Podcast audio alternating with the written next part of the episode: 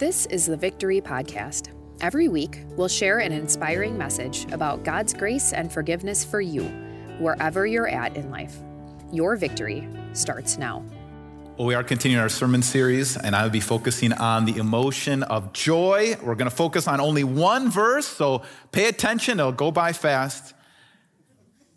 Rejoice in the Lord always. I will say it again, rejoice. This is the word of the Lord. Let's pray. Lord God, we pray that your truth would go deep down so that it hits us at the deepest level, down in our heart, hit our emotions. Let our emotions align with the truth that you are good, that you are here, that you're working all things out for our good, so that we live lives of joy. And don't let anything I'm doing get in the way of the work of your Holy Spirit. In your name we pray, amen. What do you think? Is this glass half empty or half full?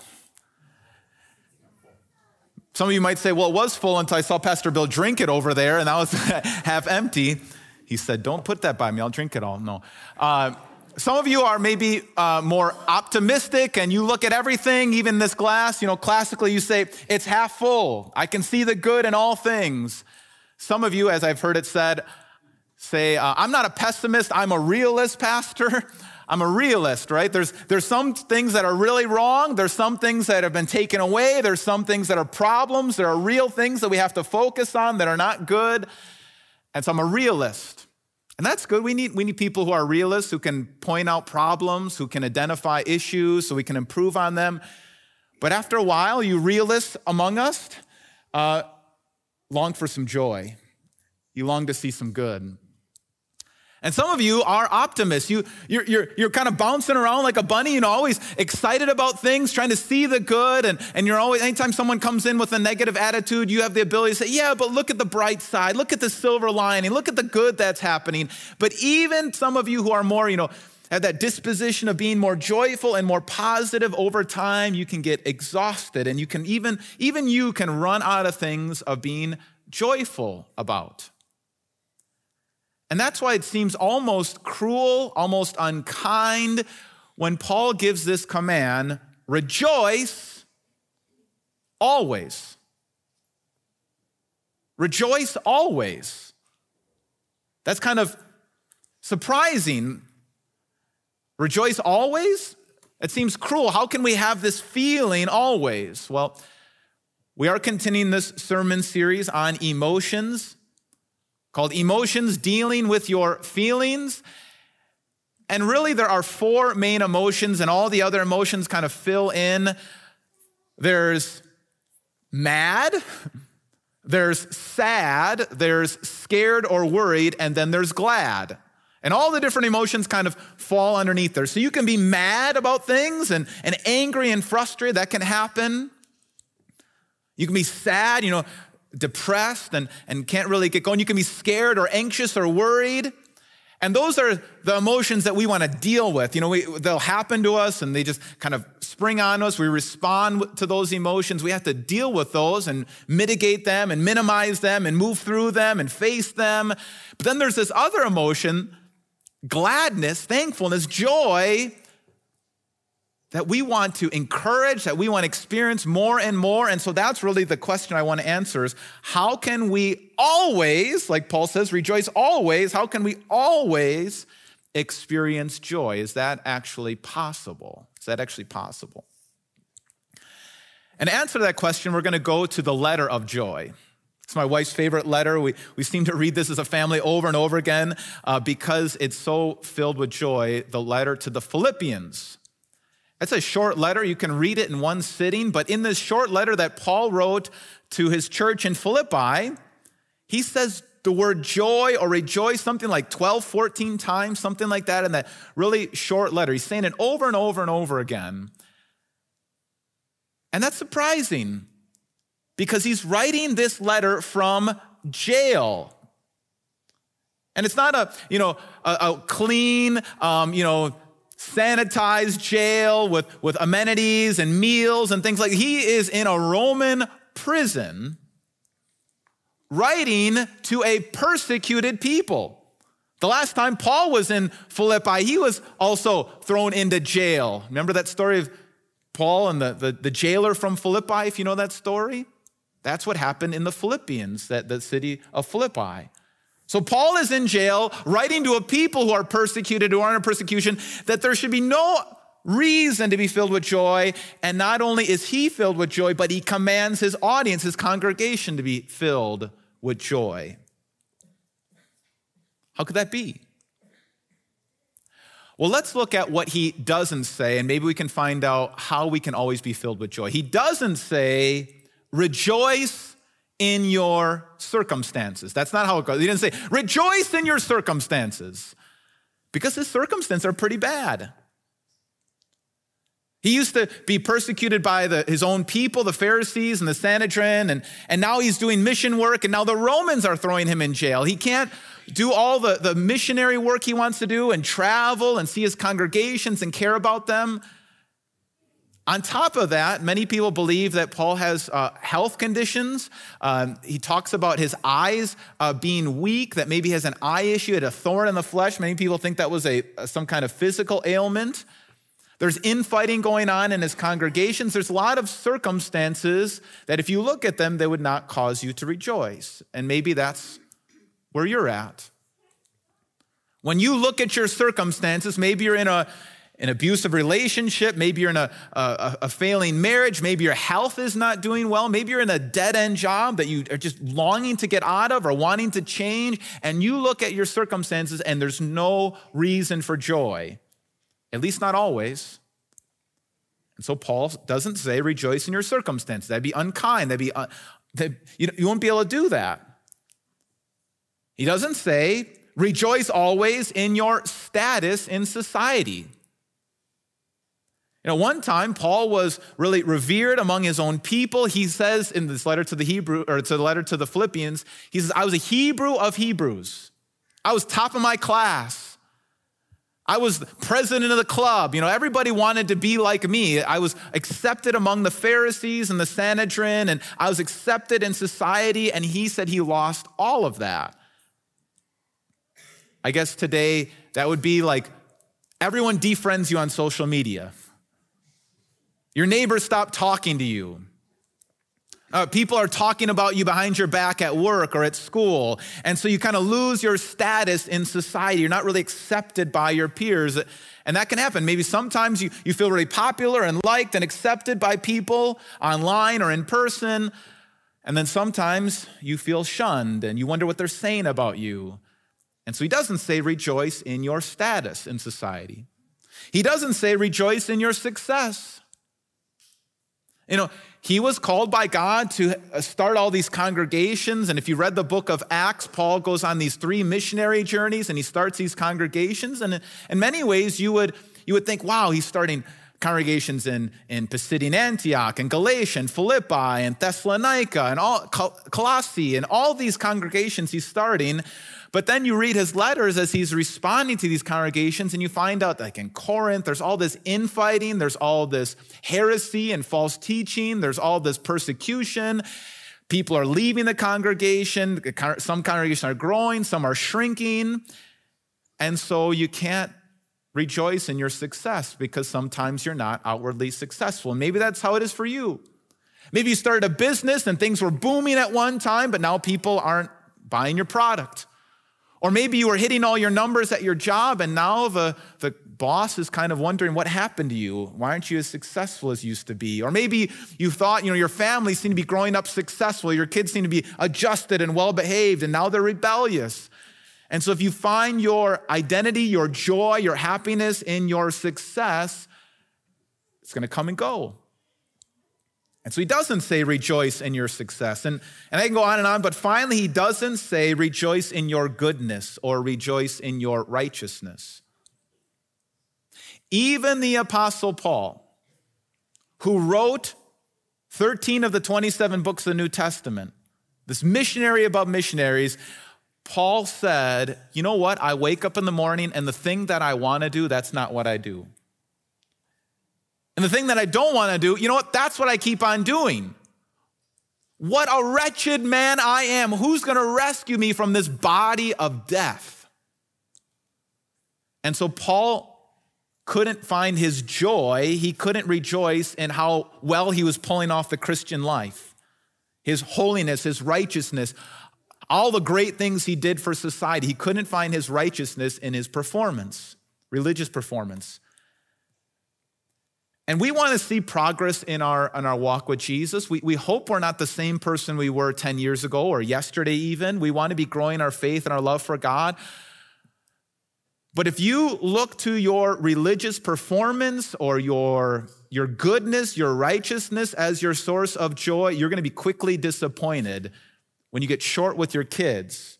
When you find yourself getting so angry at work that you start gossiping at home about the, your coworkers. And you start to say, wow, I, I lack the love I thought I would have as a Christian. So you can't rejoice in your goodness, in your progress. So what does Paul say can be an endless source of joy? That you can actually rejoice always. He says this, rejoice in the Lord always. And if you didn't hear him, I will say it again, rejoice. That in the Lord, you will find an endless source of joy, an endless reason to rejoice. Now, what does it mean to rejoice in the Lord? You could say rejoice maybe in the work of the Lord. Rejoice in what the Lord is up to. And you think about what the things he's done in the past, uh, the historical things like the fulfillment of all the Old Testament prophecies that God walked into history, that he lived the perfect life that we were supposed to live. He did all the things. He, he, was, he, was, he lived that life of righteousness and goodness. He always had joy in the Lord in his circumstances because he believed that God was at work. He was successful in giving up his life and he conquered over death. You can rejoice in what he's done in the past, but you can also rejoice in what he's doing now. See, if you'd ask Paul, Paul, is this glass half empty or half full? Paul, are you a realist or an optimist? Are you a pessimist or an optimist? Paul would say, well, you know what? I see a lot of things that are going wrong. Yeah, there's problems in my churches. There's heresies. I got to address that. I got to face that. I got to do something about that. But there's a lot of good things. But he said, you know what? No matter how much good or bad I can see, I know who's holding the glass. I know who's holding the glass. I know who's going to be pouring in blessing, who's going to be using the bad things. I, I don't always know what's going on in the circumstances, but I know who's holding the glass, my Savior, Jesus Christ, the Lord. He's on high. He's ruling over all things, and he is ultimately holding my life in his hands. So what did that actually look like for the Apostle Paul? Well, you see a couple scenarios at the opening of his letter to the Philippians. All these things that you would look at them and you would say, this is awful, this is bad. You should be sad and depressed, Paul. What's, what's going on with you? And this is how he looked at things. So, for example, in Philippians chapter one, verses one, uh, he says this. Now I want you to know, brothers and sisters, that what has happened to me, going to jail, has actually served to advance the gospel. As a result, it has become clear that throughout the whole palace guard and everyone else that I'm in chains for Christ. You say, Paul, you're in prison? And he says, that's right, isn't it great? I'm in prison. And now that I'm in prison, these guards have to listen to me. And I'm talking to them every day about Jesus. I'm chained to these guards, and the, the palace guards have, have, have heard the gospel, and they're bringing that to, all the way to Caesar's household. It says at the end of this letter, he says, Bless all, blessings from all of Caesar's household. That somehow, because Paul was in prison, the preaching of the gospel all, got all the way to Caesar's household. Paul was rejoicing even in prison. He could see that God was holding the glass, that God was using the good and the bad for his kingdom. What, what else? Well, a couple of verses later, he says this. He's talking about some other preachers. There's some preachers who've been stealing his members. He says, it's true that some preach Christ out of envy and rivalry, but others out of goodwill. The latter do so out of love, knowing that I'm put here for the defense of the gospel. So some people are taking care of his congregation for good. The former preach Christ out of selfish ambition, not sincerely, supposing that they can stir up trouble for me while I'm in chains. But what does it matter? The important thing is that in every way, whether from false motives or true, Christ is preached. And because of this, I rejoice. So this kind of thing happens today too, where it seems like there were some preachers who were stealing some other people's sheep. They wanted the big church. And so they're saying, come over here to my church. I'm a lot hipper than the Apostle Paul. I wear skinny jeans. I, I, I, got, I got the cool haircut. I do everything right. Come over to my church. And they were leaving the Apostle Paul's church. You don't want to hang out with him. You hang out with him, you wind up in prison. And so they were coming to these other people's churches. And that happens today, you know, and there's rivalry sometimes among pastors. And Paul says, yeah, people are leaving my church. Isn't that great? They're leaving my church and they're hearing the gospel from somebody else. Think about this. The gospel is being preached everywhere. People are hearing about Jesus. Isn't that great? It's not about me. And he says, because of that, I rejoice. Because he's rejoicing in the Lord. And then he starts considering what's going on with him in prison.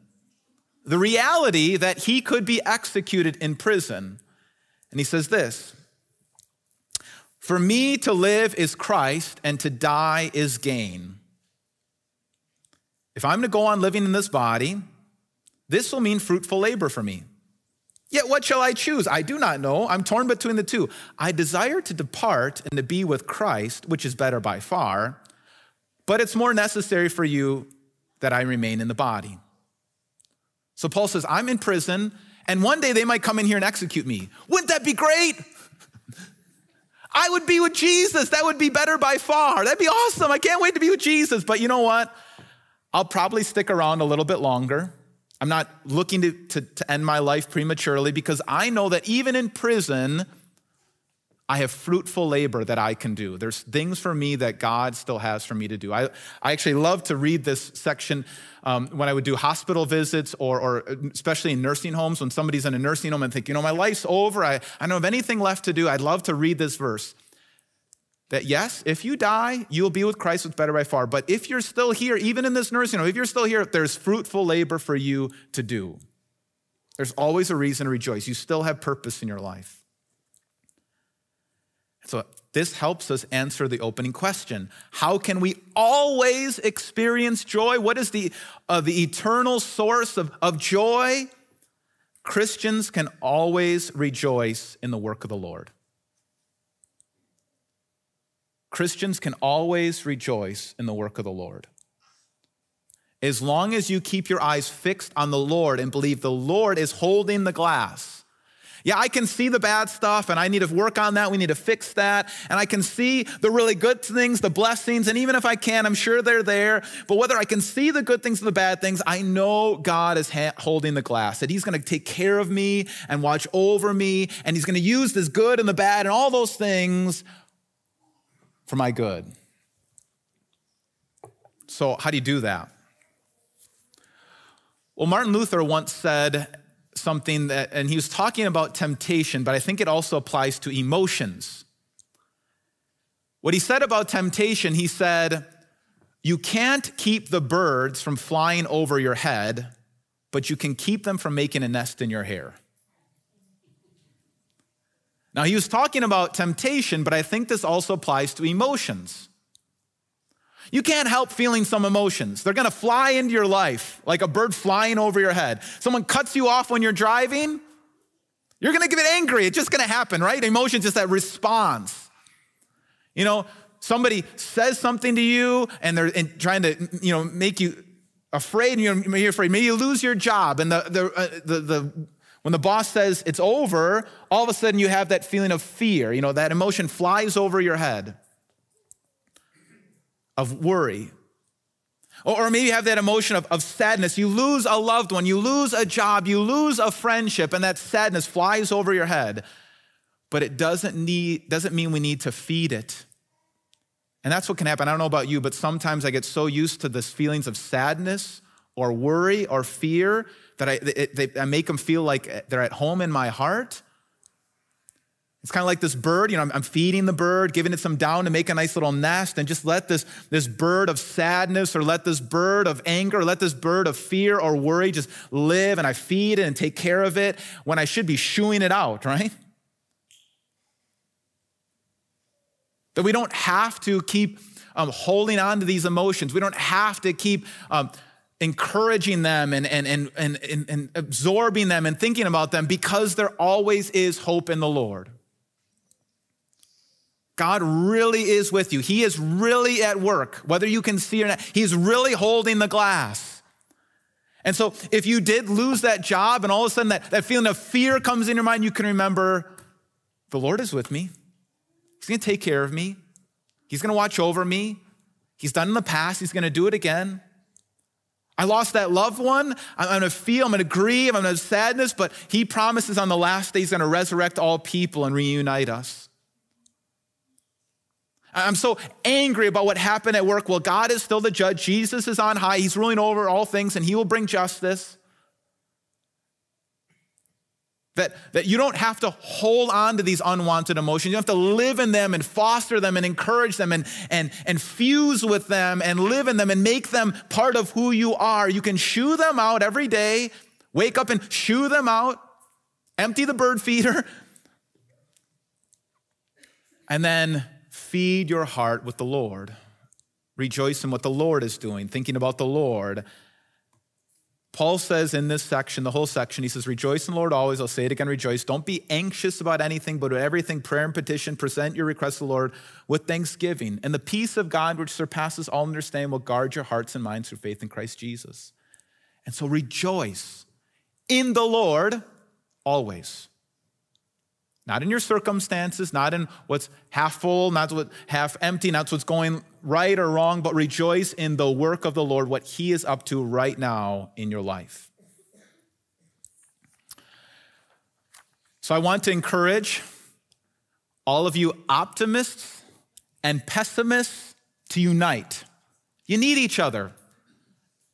Some of you, some of us need a, a realist in your life to point out what's not working and what needs to be improved. And some of you need an optimist in your life to, to show you what's good and what's going right and what you can rejoice over. But what we all need is to remember who's holding the glass, who's in charge, who's reigning on high, who loves us, who's blessing us with his scarred hands, reminding us that we're forgiven and we're loved and we're accepted and he's in charge. And that's why you can rejoice in the Lord always. Let's pray. Lord God, so many unwanted emotions pop into our heart, fly over our head.